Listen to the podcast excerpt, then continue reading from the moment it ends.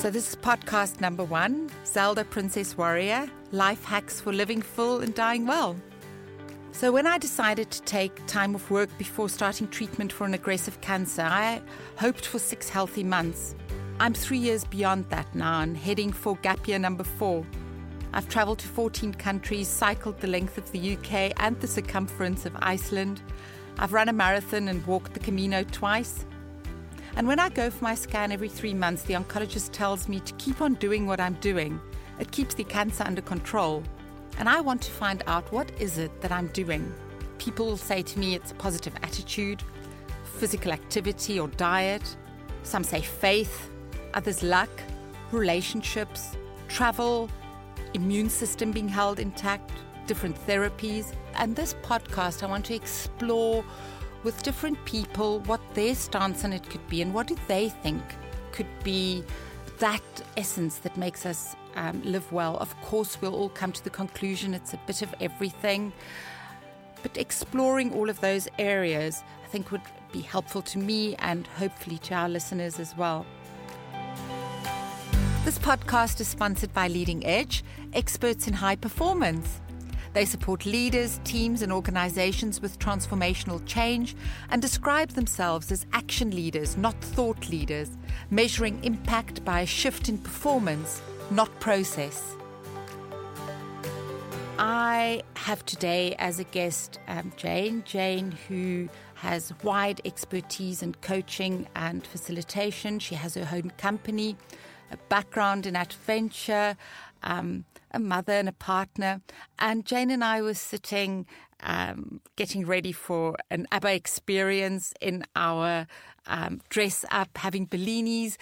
When we started talking about life, and I just knew that Jane would have a lot to offer in terms of um, her stance on some of these topics. So, Jane, I named this podcast Princess Warrior because I think in each person we have a princess, we have a warrior, and we have moments when we want to be treated and be a princess, and others where we just have to be a warrior. Um, I have a sense you have princess and warrior moments you could share with us, and I wonder uh, anything that comes to mind. Yeah, I it, I think you're absolutely right. And I think I want to contextualize this as well for myself that um, at the age of 53, I decided to adopt a little boy from China who was seven.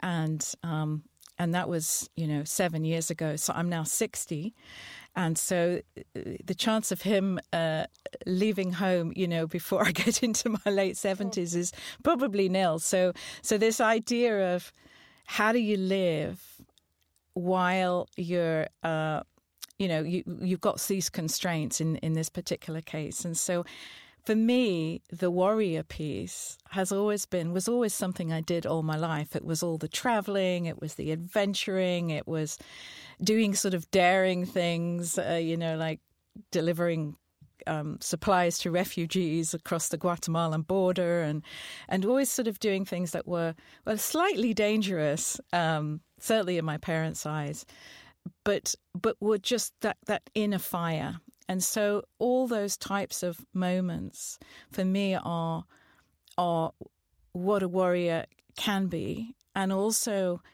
being a mother in this setting um, is uh, me at being a warrior, and where I really feel it's encapsulated for me is I was actually in Sedona with a mutual friend we traveled to Sedona like a Thelma and Louise road trip. and in the middle of Sedona is a statue, and it's called Bird Woman. And Bird Woman is a woman with a little baby on her back. And I was just enraptured by this statue. And it, I felt like it encapsulated this idea of still being the warrior.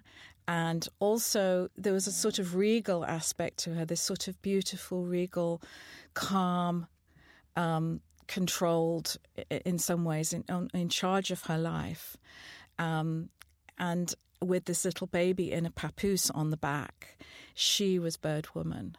And Bird Woman is is who I aspire to be on a on a daily basis. And yes, I love being pampered and I and and doing that for myself too. But there's always, in every aspect of our life, I think we can choose to let one or other of those dominate, or we yeah. can choose to try to have both. And I like to have both, and I. I think of that Bird Woman statue a lot, and I've actually written some stuff around Bird Woman, and I am Bird Woman.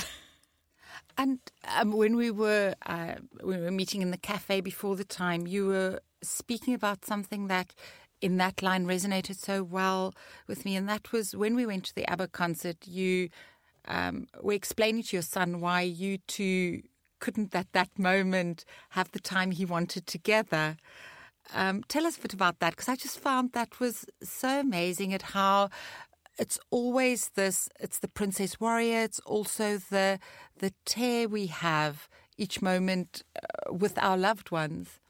Yeah yeah it, it's true. So that moment was um yes my partner's away at the moment. So it was you know going off and having fun dressing up for this abba concert going off with you guys or staying home you know and doing doing stuff and this concert was long planned and so he said, "So I guess you're choosing uh, friends over over your son." so we had this conversation about how actually friends, joy, fun, that this is part of all our lives and, and, and for him too when he thinks about getting together with his friend even just going to the little co-op near us and meeting and buying some sweets yeah. that feeling i tried to get him to connect with that feeling of what that meant. And he got it. You know, he was 14, but he got that feeling of, ah, yeah, there's something there about honoring myself. Mm. And and you know, I still messaged him a lot while I was there. I sent him photographs. I also explained the whole concept of how it worked because he was fascinated it by was the lovely. avatars. You shared it with all of us about actually how yeah. it was made, and that came yeah. back to us. But that tear is you're exactly right. It's that it's like how do you do that? How do you how do you hold those two spaces? And and I feel like it that there's a lot of parallels there in a way for you, is aren't there? Like how do you hold those two worlds? One of incredible life force and all that you do, and the other of the your potential, you know, dying. Yes, I know. I think it's something that guides me every day when I wake up because I'm so aware of that there's a limit and that thinking of a 60, 70, 80 might not be an option for me and that saying yes to something today might be the last time that I say yes to it. I'm planning a holiday with my parents in South Africa next year, and every time I think about it, I think, how many more will there be, and how do I want that to be as if it's that last holiday? But when you and I spoke about it before, Jane, there were a lot of par- parallels to adopting children versus having your own children as well. Do you find how people comment on it, um, adopted children versus your own, triggers something in your mind. Yeah, you're right. I mean, there, and there's a big difference, you know, um, from having them from scratch, as I call it. Um, but I, I, I think that it's also that people always have opinions. They always have opinions on your life. Um, so, you know, as, as we were saying, it's easy for people to say, well, everybody's dying. But unless you actually are, or you're aware of it, you're conscious of it, then um, it's not the same. And it's the same thing of all children are the same, but actually uh, they're not. And all adopted children have a wound. It's called the primal wound. And I remember when I when I first was um, had done this, somebody who had had had an adopted child gave me this book called The Primal Wound. And I thought, well, that doesn't apply to me. You know, that my child won't have this primal wound, which yeah, is a little bit naive. I kind of knew, I knew that that wasn't so. But the point is, is that now I appreciate that she actually had a very interesting perspective because she'd been on that journey. But a lot of people uh, who do comment on on your child. Um, don't have that experience. And and I think it's this idea of when we are with people that have a shared experience, we will take their input in a different way. When when they don't have our experience, then we we can't, we don't, and we have to live our own experience. And I think one thing this has taught me, and maybe same for you, is is that nobody can define my path through through this process. You know, everybody's different. Everyone has who has children has a different process, whether they're adopted or not adopted. Um, everyone's situation is unique. So how do how do we find that splay, that place? How do we find that place to live fully from there? And and that's what I work with a lot of my clients on because they're in jobs they don't particularly like. Um, they're having to do things that they don't particularly want to do. Um, this whole pandemic has changed people's priorities and values. So for me, it's about reconnecting with your values, and then re- always reminding myself what those values are and looking to live from that and taking input from others where it's useful, but not letting that define me. Oh, it sounds so ideal. I I think if I could take a biggest gift to myself, it would be to understand my values and just live by it. But I think there's so many other things that get in the way, like um, you know, that you don't want to hurt people around you or you don't want to come across selfish if your value is being unselfish.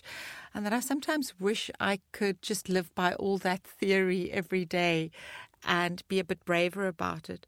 But I suppose I'm fortunate that I'm surrounded by people having a Bellini next to you at the um, ABBA experience, um, knowing that uh, those people will input and challenge you to be a bit braver every yeah, be a bit braver every day. And Zelda, I my sense of you is as I've always known you in the last few years, is you are that warrior princess. You know, it's like I, as we were saying, it, it, it it's easy to, to, to live the way you do when you don't have a constraint. But you do it anyway in a brighter, more amazing way, the things that you do, the trips you take, the the energy that you have. And and I I've always wondered what your secret is. Sure. Because my sense is that I almost want to challenge you on this, is my sense is you almost do know your values and and you're honoring those. And I'm I just wonder how you do that. Yeah, I think that's what this podcast is a little bit about, about me exploring that and wanting to give it a bit further to others as well, because I have had the most phenomenal journey since I've been diagnosed. I'm feeling more deeply connected to my life and those around me. I feel happier. I am having more adventure and I feel my priorities are so clear that I know what to say yes to. And I suppose a bit of it is being blessed with an optimistic personality. I think it must be hard to wake up and see the dark side every day. And I don't. I see the light and the friendship and um, the potential of what I can achieve. I also think that I have a never ending sense of wanting to take part in something and adventure. Some would say I have a fear of missing out. I've challenged that. I don't think it's so much a fear of missing out as it is just to be part of every experience that'll enrich and grow me in life. And I suppose somehow it's a self fulfilling prophecy. When you go out there and you do things, adventure happens and you meet people and it grows um, it grows your life. I love that. I love that. I almost yeah i want to take that that sentence of somehow you get out there. It's this idea of taking action. You take action the action you can and then the rest happens. It's like uh, for me it's always this line of what is mine to do? and you know, what, what is the line between between doing and letting things happen? And yeah. and I think that you kind of nailed it in a way that you've got to get out there, and then things happen. And and taking and, that step, yeah. isn't it? I, I think it's that in a moment taking stock and going, right, this I can't do anything about. My cancer diagnosis is what it is. Um, but what can I do a few things about?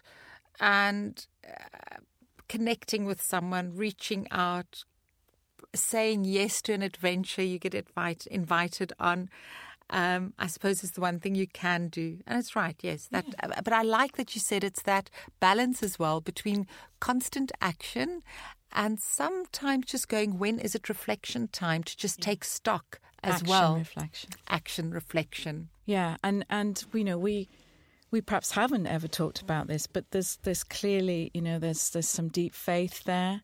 Everyone has different things that drive them. Some people you know, have spiritual practices or rituals, but but I find that a ritual of some kind for myself, um, and again, you know, I, I, reflect that in, in, in my coaching practice, of, like for asking people, and this is corporate, you know, coaching. So you're not typically there having these conversations. You're there more about productivity and all of that stuff. But it's actually like, what do you do each day to for you? What do you do to connect in and find that place of stillness. And from that place of stillness, then you decide where you want to put your energy. So that stillness combined with action, it gives you the ability to keep going. It does for me. And and I get that sense from you that there's there's practices that you must have and I'm interested in what those might be. You've asked me my next question that I was going to ask you, so we can both answer that. And that is what is your your top tips for living well? So I think you've already given your action reflection. So while you think of another one, I suppose um, for me, relationships are very important uh, to nurture them and have them. Because I've always said if I have a friend that will bloody just kick me up the butt when I decide I don't want to get up anymore. I've achieved a lot in life. And I've had that where somebody just said to me, That is enough of a pity party. Now we're going to see what we can do next. So I suppose my mine would be relationships. Yeah, they're important. Yeah, relationships, and there's something about the things you choose to do for fun there's a lot of fun there. So that that I think if if um, if I could say a second top tip, it would be I just think life is what it is. How much joy and fun and laughter you get out of it, you can't wait for it to come your way. In a way, you have to get it yourself. Now, that doesn't always serve me that well because I avoid a little bit looking at what the day to day happenings in the world are. I sometimes find if I focus um, immediately on the news or the radio, it brings me down. So I know Oprah Winfrey yeah. um, once said this. She never gets into a car where the radio is on because then that determines her mood. She chooses when she gets in what she listens to. And I love that. You know, when I'm in my house or in my car, I like choosing what I listen to because I think that changes your state and keeps you in a positive um, state or could bring you down. Yeah, absolutely. Yeah, I, I think thinking about it, I'm consciously not automatically going to the news. It's mm. not the first thing I do. So making the first thing that you do something that nurtures you. For me, nature so, yeah. and beauty, there's something about nature and beauty, and the two are very interconnected and they're very simple as well. And um, I, it's interesting that, for example, the Finns, and I do a lot of work with Finland, they're considered to be one of the happiest nations okay. uh, in the world, maybe even the top. And it's and and there's a lot. Most people they every day they have some connection to nature, and so for me, walking every day, sometimes at dusk, sometimes at dawn, um, wherever I happen to be. And it's some kind of mindfulness, but it's not that spiritual, really. Mm-hmm. It's just it's just taking in the beauty, and then consciously, like you're saying, not choosing to have MSN pop up or whatever it is, uh, the automatic thing. So choosing what I read, Mm. um, the music. Yeah. So all music's a big senses. state changer, isn't it? Yeah, yeah, yeah. So what? Yeah, it's kind of interesting, isn't it? It's like what would be, what what what's a state change in music? What what is your favorite state changing mu- music? Because that I've not thought about it, but there's definitely things that music that I would choose that would lift, calm, Yeah. whatever state you want, you can create through music. And to be conscious of that, find it, have it on tap to know, okay, I'm being pulled down a little bit. What is that happy thing that, and whatever it is, and if you can dance to it, even better. Even better. to get you out of it. It's interesting. I I don't know about this winter. I'm finding it got dark. I don't know whether it's I've traveled so much and I've been to a lot of sunny places this year, but I'm finding this winter has come uh, to me quite suddenly and I'm finding it dark and quite grey. I I also spent 4 days in Norway last week. And I got huge respect for the Norwegians because that snow on the ground and then the greyness of the sky with the sun that never really comes up. I came back needing a few days to just sort of take a deep, bre- uh, a deep breath and find that joy again. Mm-hmm. And I find that the winters as simple where I'm training for a park run or getting out in spite of the weather are the ones that my mood sustains best through winter. If I don't have those bits of getting out, as simple, like you say, going for a walk around the block, run, what, whatever, whatever, those are the winters that I find I survive best. And I'm at the moment feeling I. Uh, I don't know. Also, don't, for me, I'm much more conscious about energy. So my house is always subtropical when you walk into it, and of course, we're all conscious a bit now about how much warmth we have around us and light, and that's going to be interesting how that's going to impact us at the at the end of winter with slightly colder and less light houses. Yeah. Whether that's going to have an impact on us. Hey. Well, definitely. And again, uh, to quote the Finns, um, the best phrase I ever heard was, "There's no such thing as bad weather, only the wrong clothes." Mm, mm, mm, and and so you know, yeah, make you know, wrapping up.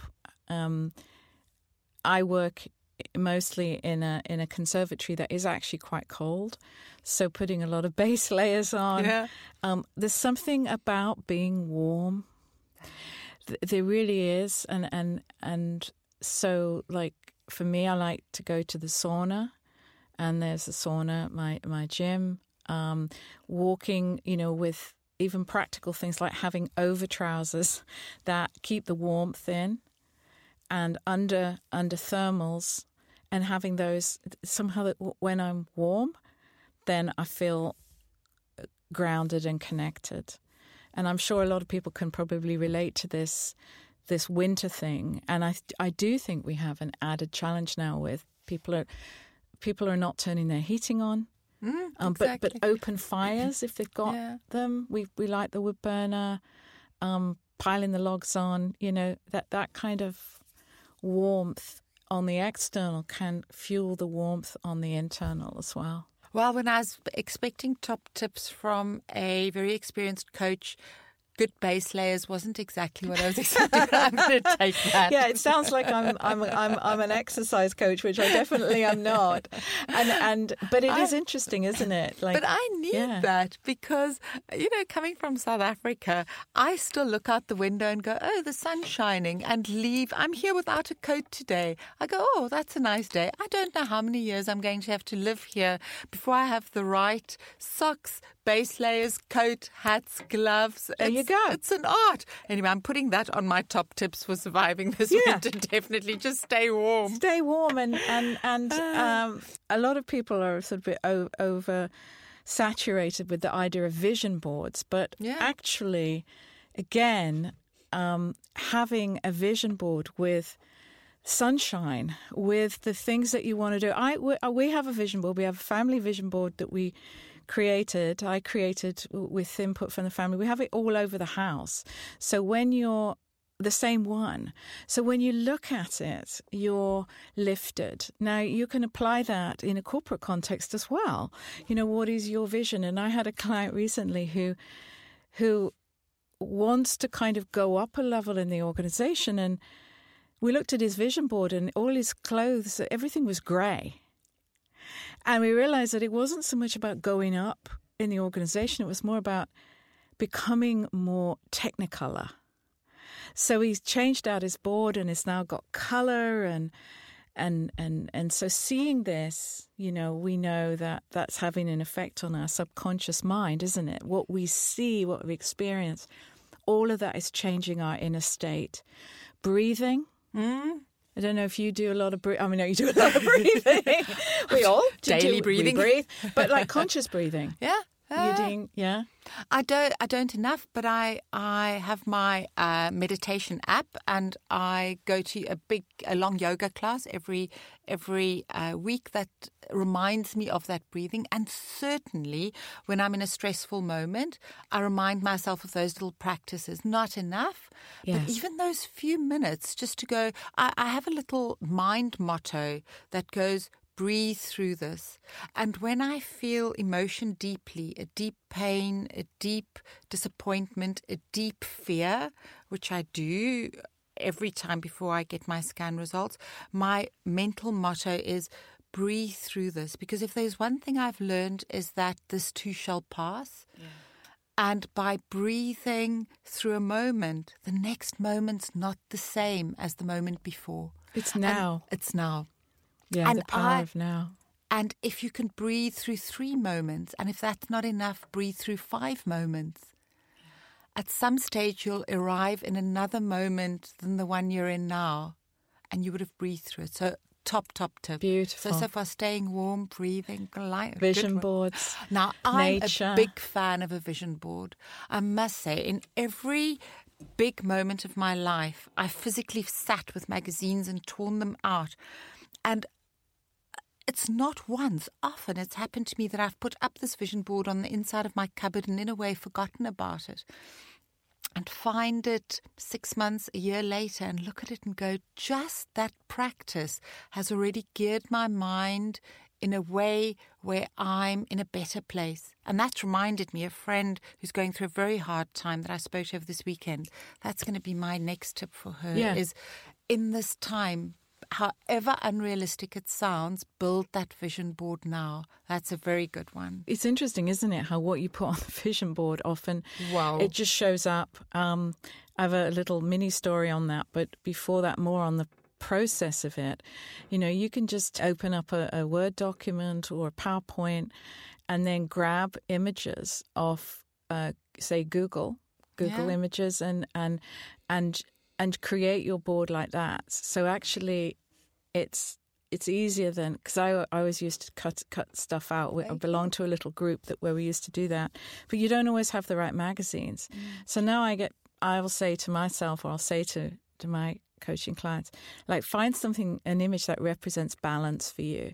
Find an image that represents positivity, and that might not be the same image as it is for me Yes, that's right. cut it out or you know like as in virtually cut it out take a snapshot of it put it on your vision board arrange it um, and then see what happens and And do you divide your vision board into categories? Do you go, uh, me as a mum, me as a partner, financially, spiritually, or do you just go, the future of my life? What are the questions you ask yourself as you're building a vision board? Yeah i mean i think you do think of the different areas um, but i think more of the qualities and also that you can have more than one vision board Of course. So you can have, I think it's important to have a vision board that is embodies your values and your priorities. Mm. So, you know, that could be your role as a mother, your role as a coach, your role as whatever it is, right? And so, uh, but so it's for yourself. And, you know, and so if health is important, um, then you know you you would have an area but i wouldn't necessarily segment it formally Mm-hmm. because often if you do it electronically it's it kind of arranges it for you but also putting some words on it I like uh, words on yeah it. i am statements i mean a lot of this stuff will be very known to your listeners but you know i am you know i am incredibly healthy or i i am you know stepping out or whatever. Exactly. I, I did a vision board once, and my friend Claire challenged me and said, You're training for a huge ultra marathon, and there's only a tiny bit on your vision board around it. Why isn't it expanded? And she helped me then create a I am vision board. I am a runner, not I run. And how in the year leading up to this ultra marathon changed my identity yeah. and my aim and why I was doing it. So that when I understood when I was running eight hours on a grey Saturday, which um, uh, yeah, took up my whole Saturday. I'd remember I'm doing this because I am a runner. It is an achievement. It's going to leave a legacy beyond just chemo and and uh, sickness for my children. Uh, there was something about that vision board that saw me through 100 kilometers running. Yeah, which is amazing. such a powerful thing. So those I am statements very very important to have those words on there too. Yeah. Yeah. Cuz we're all you know, we could be visual, we could be more words based um and and uh, how it how the the magic of it in some ways I, I, remember putting on there a photograph when when I went back to the US to do the adoption process. I put a picture of San Diego that was like just one I could find. It wasn't where I'd planned to live. Mm. and um, by circumstance ended up renting this house walked out onto the deck. The view on my vision board was the view that I was looking at and so, although it sounds a bit woo woo sometimes, in fact, there is, I mean, there is a science behind this, isn't it? Your mind kind of focuses and concentrates on the things that you put out there. Um, and so you're subconsciously um, gathering evidence to support what's on your vision board. Yeah. It's, it's, it's, yeah. So it, it's, it, I think it's, what it does is it anchors, it, it's having these anchors to bring us back to the things that we might forget when we get caught up in either day to day or in in in fear or whatever it is. I'm sitting here thinking, ah, it's time for me to build one again. You know, it's so easy to bumble along and bumble along happily, but that something of setting intent is incredibly powerful. So thank you for reminding me of that. I can think of a uh, feel a party coming on. You feel a part of vision yeah, board everybody party. there with their laptops or their magazines, uh, a few uh, mango bellinis building next year's vision board. I can absolutely see it coming on. Texting already. Um, so, uh, yeah, great top tips for living well. Um, I think my next question was something around what, because it's something I think about as well in terms of a vision board, is what would the three things be that you'd like to be remembered by? Oh, yeah, sort of remembered for for who I am. Yeah, yeah. I, and it's interesting because this came, you know, I, I, went to a funeral recently of, of someone that w- died before their time. And it was incredible to hear the outpouring um, of love and admiration and, and uh, from all angles work, home, friends, lifelong friends. And it does make you think like, what would I want my legacy to be? And um, I think it is to have made a difference, to have been a good friend, and to to to to be kind and loving, and you know, in the making a difference, it's definitely through work and but just everywhere, touching people, being a light.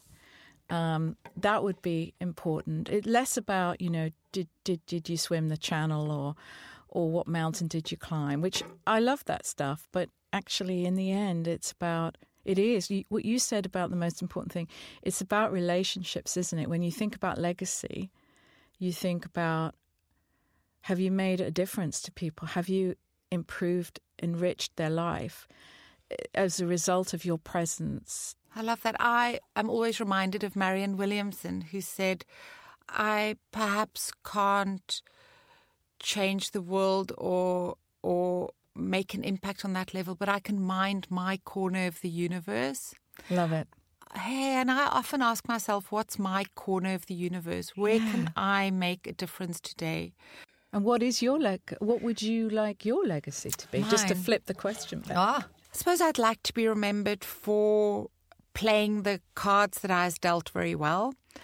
Uh, you know, that we can't choose what comes our way uh, in terms of life circumstances, but we can really, within those confinements, confinements, make something good out of it. I'd like, I'd like people to say, "Oh my goodness, she did the best with that, um, with that hand of cards." Um, I'd like everybody in my life to know that they loved and loved for who they are. I and that's a learning for me. You know, I, I'm great on the home improvement committee, thinking that I can help everybody be a little better. And it's a learning for me to know that people are who they are for a reason and also because that's how they choose to be. And they all contribute to the spice of life. I don't have to help them be anything else. So that would be a good one for me to learn. And I suppose that um, to never stop growing. I'd love to. I love um, this. This is so hard for me. You know, I decided to do this podcast to share this journey, and it's nerve wracking for me. And I'm writing a little bit as well, which I don't know. My vocabulary and words are just becoming less and less every year. um, and it's a it's a it's a hard path for me, but I want to do it. I want to carry on learning and give something and see what comes out of it in the end. And because I've chosen this aspect also of dying in my podcast, I'd love to know. Um, are your ashes being scattered or are you going to have a bench? Can I have both? ah, you see, I love that. Why yeah. choose? Yeah, yeah. Why yeah. choose? No, I mean it's yeah, I mean you do I think what's important also underneath the question is that we don't talk about death very well or very often. Oh, And you've hit the nail we on should. the head there. We should. Yes. In fact, there's um, someone I know. Um, I believe that they belong to a group, and I think there are groups out there where they get together and they, they, they talk about many things, but including death. Um, and I- think for me, definitely scattered, but not just in one place. So, you know, a bit in California, uh, maybe a bit on that beach in Tulum, uh, in the Cotswolds. Um, and it, but it's somehow knowing that there's, you know, you live on in people's hearts. Yeah. You live on. Uh, and it was my own parents that didn't. They didn't want a grave. You know, they they said that they're not there. They're just in um, in the way we live our life. So yeah, but but by having these conversations, we normalize something that in our society, particularly, we don't know how to do death very well. And I was just reading, you know, somewhere of a I can't remember who it was now, but she said that people are crossing the road, you know, to not talk to her. I think it was um, someone in the media, um, and and so yeah, we need to by Not having this crossing con- because she was dying, or no, no, no, what- no. Her, husband had died. Oh, her husband yeah, had died. this was a singer, that rock Oh, uh, singer that, that just Okay, okay, passed, okay. and and so the wife, yeah, said that because people don't know what to they say don't know what to, to, her. say. Yeah. They don't know what to say, and they don't know what to say. It's not just death in that way, but any difficult situation. Mm. There, and so it's about making this conversation as normal as it is, Yeah. and then uh, and for our children as well. Thank you for Yeah, that. Because and so- that's exactly it. Why I think that if we can normalize it, we take the shame out of it and the failure out of it. Because Yeah. a lot of the language is around, you know, she lost the battle or um, he gave up or, and uh, death is, if we can see it as that comma and not a full stop and embrace it. Yeah. And and and what happens? I mean, I can ask you that question and you can same question, you can choose to answer it, but somehow or other it feels we're more than whether we have a bench or our ashes are scattered. You know, it's somehow it's more than that. And this podcast, this, you know, we don't know what's going to happen to any of us, but by doing what you're doing with these podcasts, you're touching people's lives. And that's a legacy, Zelda, in itself, isn't it? Oh, Jane, thank you. And thank you for being my first guest and um, bringing practical but also profound insight into this topic of living and dying. Thank you so much for that. Well, thank you for having me, and, uh, and I'm loving the journey of everything from thermal underwear to to benches and ashes, and, and and a lot in between. And yeah, I just I I'm so glad you're doing this, and I'm honoured to be your first person. thank you. to thank interview. you. Thank you. Thank you.